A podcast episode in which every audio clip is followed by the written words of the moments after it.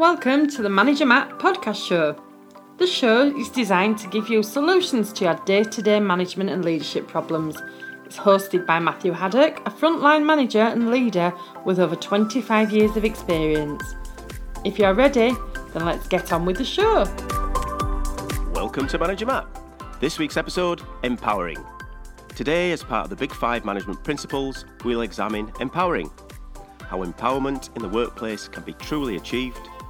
We will discuss how empowering is a key to unlocking the other four principles in the Big Five, and how letting go increases job satisfaction and delivers results.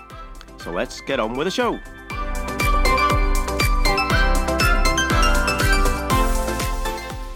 So it's number five of the Big Five, the final point. Sounds like a sequel to a really bad movie, doesn't it? Empowering your teams. You have built a culture of open, constructive one to ones. Your feedback model is working both in continue and corrective situations. You have delegated the work to the correct level and you have coached your top performers to improve. Now we continue this growth with empowering. To drive us at work, you need to think about empowerment, purpose, and autonomy. Money gets us through the door in the morning. It gets us out of bed and makes sure we turn up on time. But what we do at work is all about how empowered we are, both in ourselves and in how the organisation is set up. So it's time to trust your team to see them move past the model of hierarchy to a new level of performance. The next question is how do we get to that next level? It's time to let the brakes off and move the team forward. Some managers at this point get very worried. It's like that high speed wobble on the bike of life. Do I apply the brakes and slow the progress? Or do I push through, confident you are ready? But questions of doubt circle in our minds. What if they don't need me? What if I make my own role redundant? What will I do with my time? Will they think I'm lazy, trying to get rid of accountability? Don't panic. Look at it from another angle. Reframe the situation. Ask yourself, what can I do now which I couldn't do before? How can I move to the next level in the company? How can I use my knowledge and time to drive the key projects that I can't get round to doing? Don't forget, you're still the boss. You're 100% accountable for the results. So don't book the spa day or the round of golf just yet. Empowering people builds on delegation and should be, by now, and at this stage in the process, starting to flow down the organisation. Not just at your management level and your SLT, but to all the other levels beneath them. Empowerment links to the idea of your team understanding their purpose in the organisation and the vision you've given your team. Although less tangible than the other four of the Big Five, it's still a structured approach to make sure we can truly land this. Empowering is moving away from overall control of a lot of decisions to a point where you, as a manager, can step up and your SLT can also do the same. What you find in organisations is everyone manages down a level. So your supervisors are doing operators' jobs, your shift managers are doing supervisory jobs, and your department leads are doing shift managers' jobs. And that runs all the way through the organisation. That's because empowerment's not correct. You haven't got the delegation right, and you haven't got the empowerment right.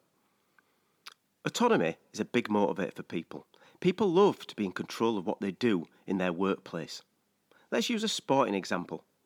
Consider the rugby player at the back of the scrum Oh, I know you might have not played rugby and I know you might not understand what a scrum is, but you have a group of players and they're all pushing against each other. And there's a guy at the back with his head down, pushing every day. Push, push, push. That's all I've got to do. I've got to push. Now, if he can pull his or her head out of that scrum and view the field ahead, he can set up the next play. He can see where we can score the winning try. Teams understand their vision, but each player also should understand their purpose. The coach and manager sets the players the overall aim, but the players have to know how they can play their part to be successful and deliver results. And that's where that empowerment comes in. If you think of the football team, the players are the ones who make the decisions. The players are the ones with the autonomy to take the change in direction. They've got the empowerment to pass the ball. As a manager, you'll be moving away from granting permission to a system of where people will intend to do. They'll ask you to intend. And this is something that can be quite a big change for some organisation. As before, we're very used to a hierarchy. We've got a manager at the top, and then they make the big decisions. Some people seem to think the managers know everything. I'll let you into a secret. We don't.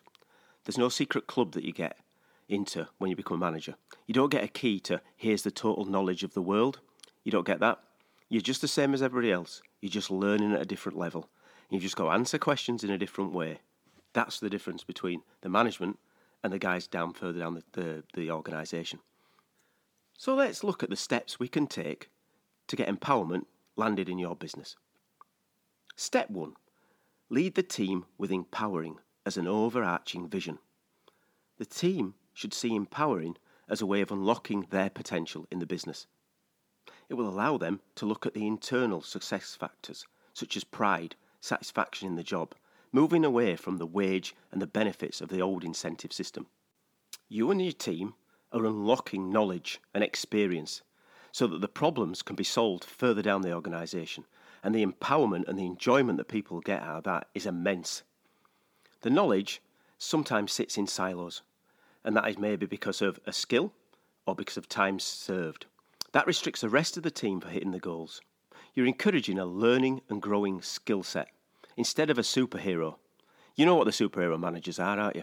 They're the ones who we call, we don't know how to do this, please come and help. They swoop in with the cape flapping behind them. They sort the problem out in no time with a little wink and then they disappear off. And everyone goes, brilliant, we've solved the problem. But we don't know how we've solved the problem.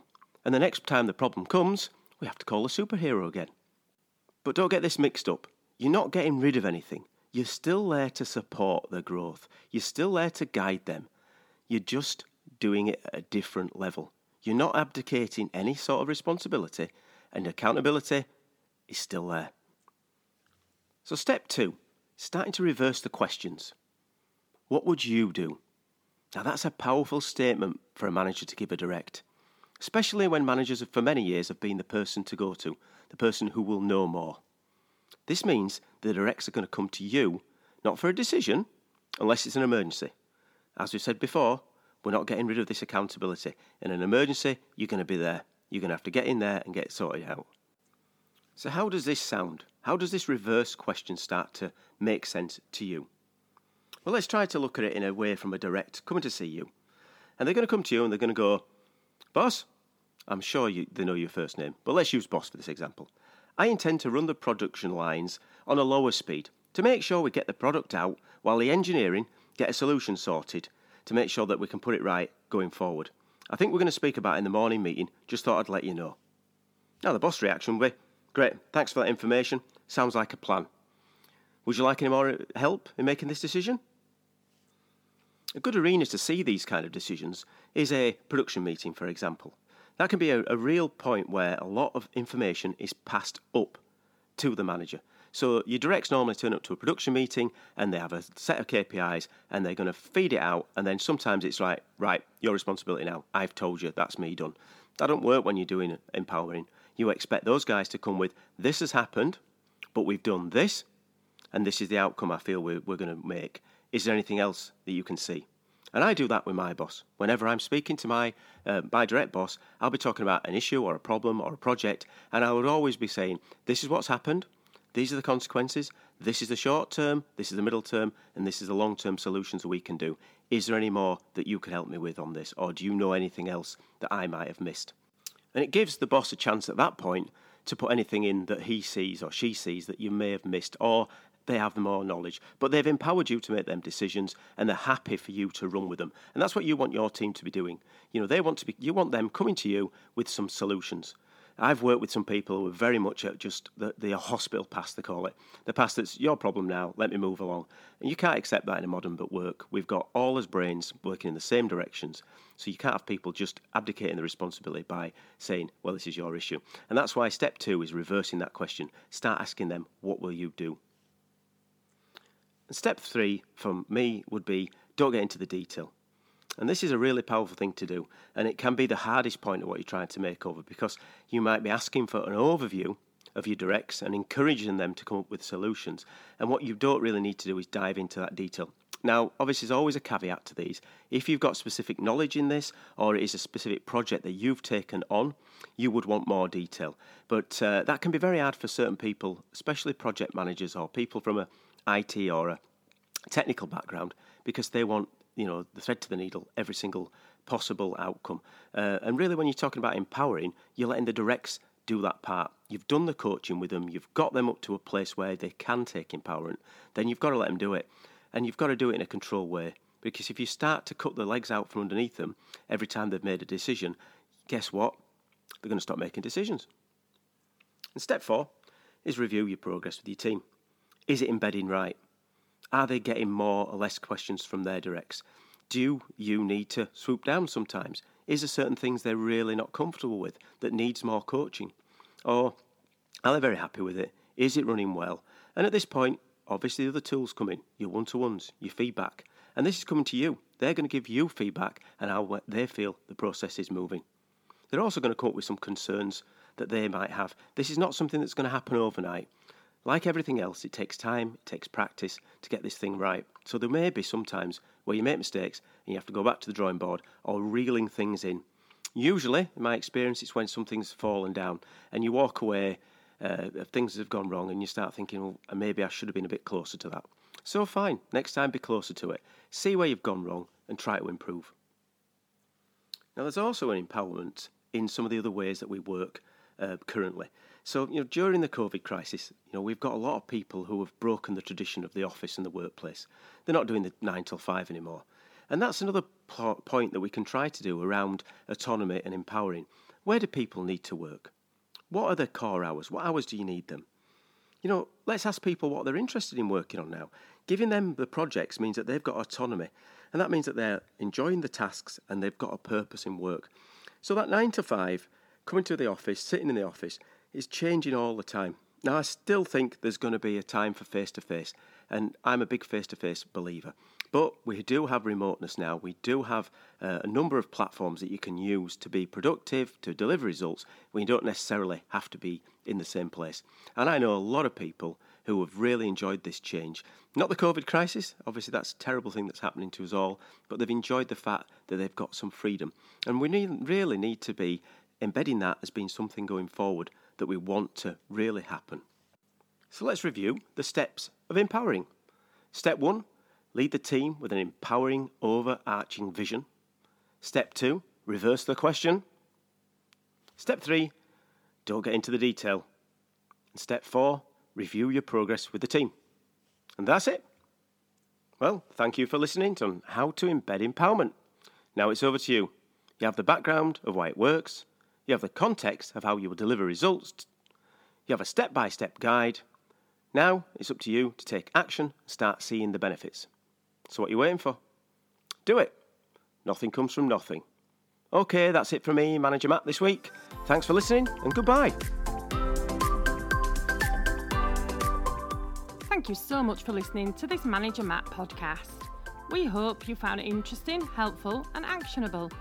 One last thing please leave a quick review on iTunes or with your podcast provider as it helps to spread the word of Manager Matt.